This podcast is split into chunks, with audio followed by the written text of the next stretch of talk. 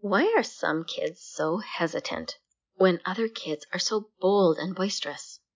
Do you have a hesitant child, a shy child, and you wonder how you can help them? If so, stay tuned. That's what we're going to talk about today. Are you tired of repeating yourself with your children and wonder why they don't listen? Are you frustrated that your kids argue, whine, or debate with you? Are you afraid you're doing the wrong thing, but you're not sure what to do? Hey, mamas, you don't need to stay overwhelmed and exhausted. My name is Dinalynn Rosenbush, mom, grandma, and speech language pathologist of over 25 years. In this podcast, you will find solutions to get your kids to listen better, understand the clear communication, and the boundaries that benefit kids, and all while enhancing your relationships. So if you are ready to build deep, meaningful connection, and create a more peaceful, productive, and happy home. Listen in. Let's interrupt the way you've been parenting so that you can become the parent you want to be. It's playtime. Let's go.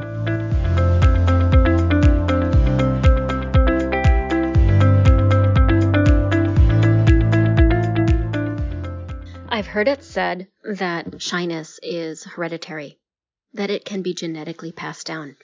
And in a way, I think that that probably is true. However, it's very difficult to separate what is nature and nurture in this situation because if you have a shy child and you have shy parents, those parents may or might not enter into the situations that challenge their ability to stand up and be seen. Now, to stand up and be seen does take a level of confidence. Some people are naturally more confident and some are not.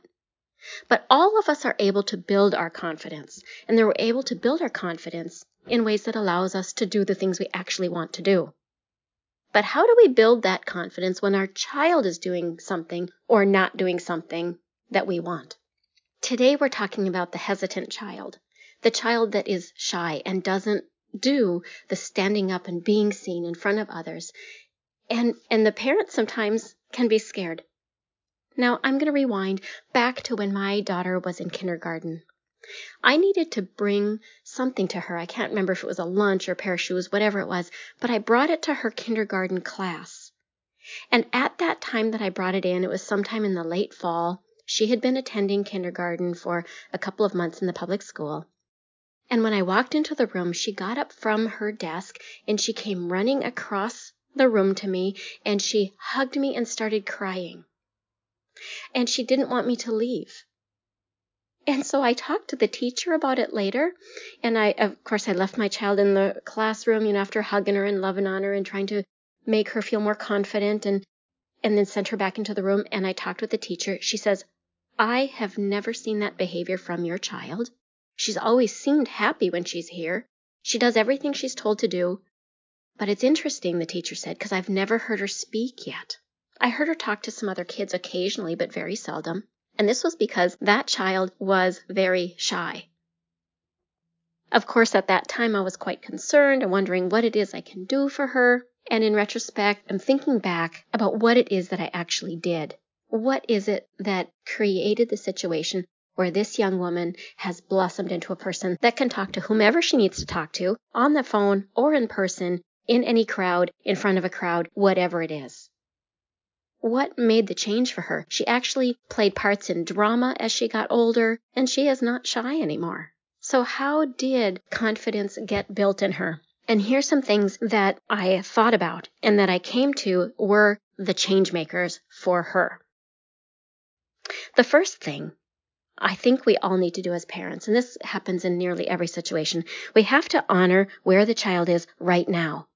So we have to join where they are in order to make their first steps. We have to be where they are. Talk about hesitation and shyness without shame. It's not bad. It's just where they're at. To acknowledge that, oh, yeah, you feel this way or that way. To talk about the feelings that are present. Maybe they're fearful and talk about what might be bringing them fear. Maybe they have doubts in their own ability to do the thing that was asked for them to do. And at that point, we can say, I wonder what we can practice hmm, what, what might we be able to do to help you feel more confident? And this kind of conversation will get the child to understand that you're on their team. Maybe you'll find along the way it is just truly resistance. Sometimes it is just truly resistance, not resistance from fear, which is a form of resistance too. And it might be resistance from the not understanding. They just feel frozen. And the other thing is, might be resistance because the child is angry. And we don't know why they're angry or what happened. Maybe they're angry with us and we don't know it because they don't know how to say it. And they might not even know that that's what they're feeling, and yet they're reacting to some resistance. I want us to consider looking at the hesitation or the shyness from the perspective of resistance. But don't think of resistance as positive or negative. Just think of it as a thing right now. It's a barrier that is within the child, a barrier that the child is facing. And how is it that we can get them through that barrier?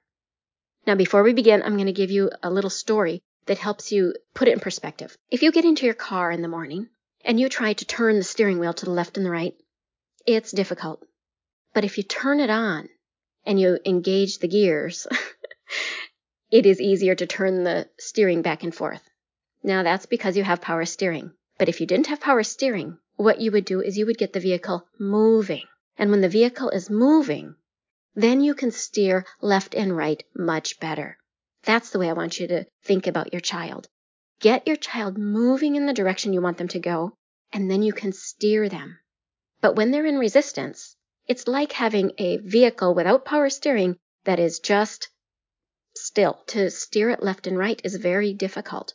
Here is another metaphor, a picture, so to speak, of how to think of your child's challenge, your child's barrier. Imagine that you have a ladder, and I want you to take out three rungs between the steps. Now, instead of having little steps to get up the ladder, you have a meter's step, like a whole three feet or so, from the first step to the second step. And maybe that first step is going to be a meter off the ground. So that first step is so huge. If you wanted your child to be able to climb a ladder, what would you give them in order to get up to that first step, that first rung? you would probably give them some kind of stepping stones to climb on, maybe a different kind of, of stairs or something like that, right? And you would make them things that they're familiar with, things that they are comfortable doing, things that they can do. Now let's go back and think about those two picture, word pictures from the idea of resistance that your child is experiencing. What is it that we can do to help them get past? First, honor where your child is. That is, no matter what it is that you're going to work on with your child, whatever you want to teach your child, that is your first step. Figure out where they are right now and honor where they are right now. And in this case, honor doesn't mean to edify or to make big and great and wonderful. It just means to see it, to hear it, to accept it, and to know it. So honor where they are right now. And that looks like talking about their feelings, talking about what you see, and asking questions in a very tame tone that helps the child know that you are just trying to learn about them and what they're experiencing. So that's step one. Step two is to take what it is that you want your child to do or what your child wants to do and break that first great big step down into smaller steps so that the child can can feel confident about yeah this is what I need to do next and they feel like you are there with them. You are on their team. And the third thing, to get your child moving so that you can steer them. Now, what does that look like with actual everyday experiences? Let's say you want your child to do the dishes and your child is not going to do the dishes. They're just resisting it and they're fussing. You can play the parent card and you can say, get in there. But you can also step into language that encourages them by saying something like, Hey, you get started on the dishes, and I'm going to dry if you would like that help. And let your child decide. Maybe you want your child to talk at the dinner table. Maybe you want them to say grace. Maybe you want them to tell you about their day, whatever it is that you want your child to do to speak at the dinner table. What does that look like? If you're saying grace, that might be taking turns with the lines within a memorized prayer. It could be you saying, thank you for the, and then everybody says something.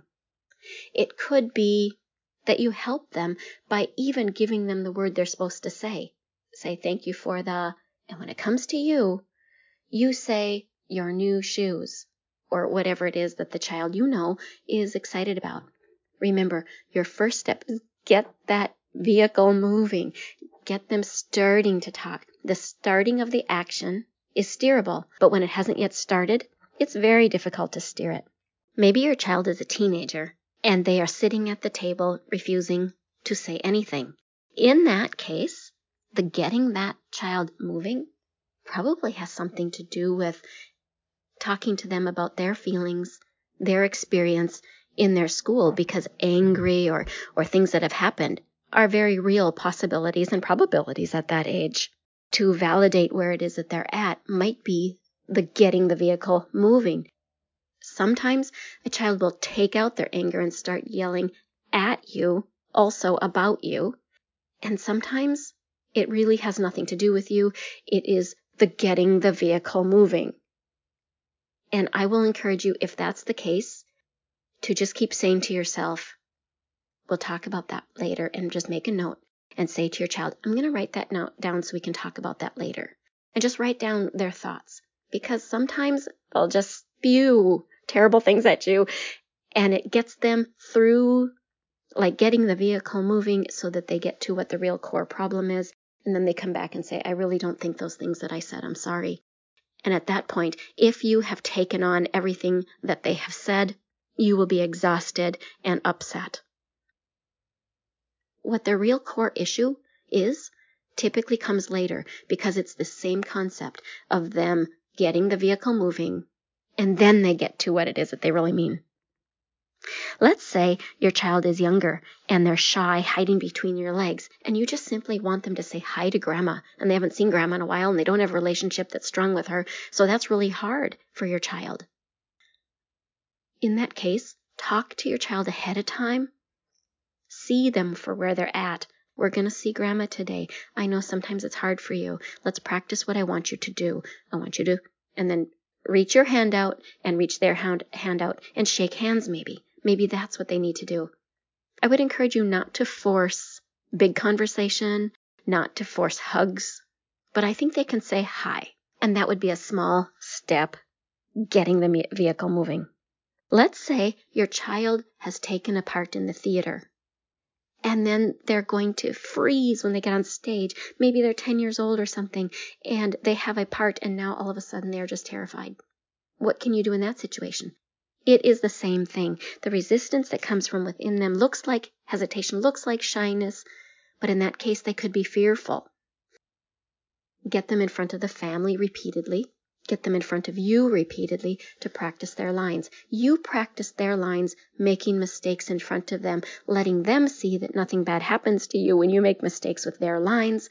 Act it out, be confident, let them see what confidence looks like, let them see how mistakes are handled and let them see they're still loved and there's no judgment, and off they go and they're fine. When we have a shy child, it is our natural tendency to want to encourage that child into doing it. You can do this, come on, like a cheerleader. But I want you to consider if they are having barriers, resistance, fears, concerns like we just talked about, anger, they don't understand. If that's going on for you, how does it hit you when somebody says, Come on, you can do this, and they try to pump you up to do it? It backfires, doesn't it? We don't like that when somebody tries to push us because it only feels like pressure when we don't feel capable or confident, or maybe we have, and we have our barriers. Rather, for us too, what we like is for somebody to break it into smaller steps, to encourage us by coming alongside of us, to be able to do the next thing. Therefore, to encourage your child to just get out there and do it is something I will say to you to hesitate about. So there are four examples of how it is that you can help your hesitant child or your shy child to overcome the resistance within them, to overcome the barrier within them in order to do what they want to do or to what you want them to do. And one was honor where your child is right now. Two, give them a small step in the right direction. And three, give them, help them do that small step to get them moving so that you can then steer them onto their next steps. Lovingly give them examples to build their confidence and overcome the doubts that stop them. I hope this helps. And I would love to hear from you if you decide to implement any of these things and let me know how it goes. Remember, mamas, when you get behind the eyes of a child, you can speak in a way their brains understand. Thank you so much for joining me today. If you feel hopeful and want to hear more, please share this podcast with other parents that might want the same. I would be so appreciative if you would rate and review. You can also connect with me through the email found below.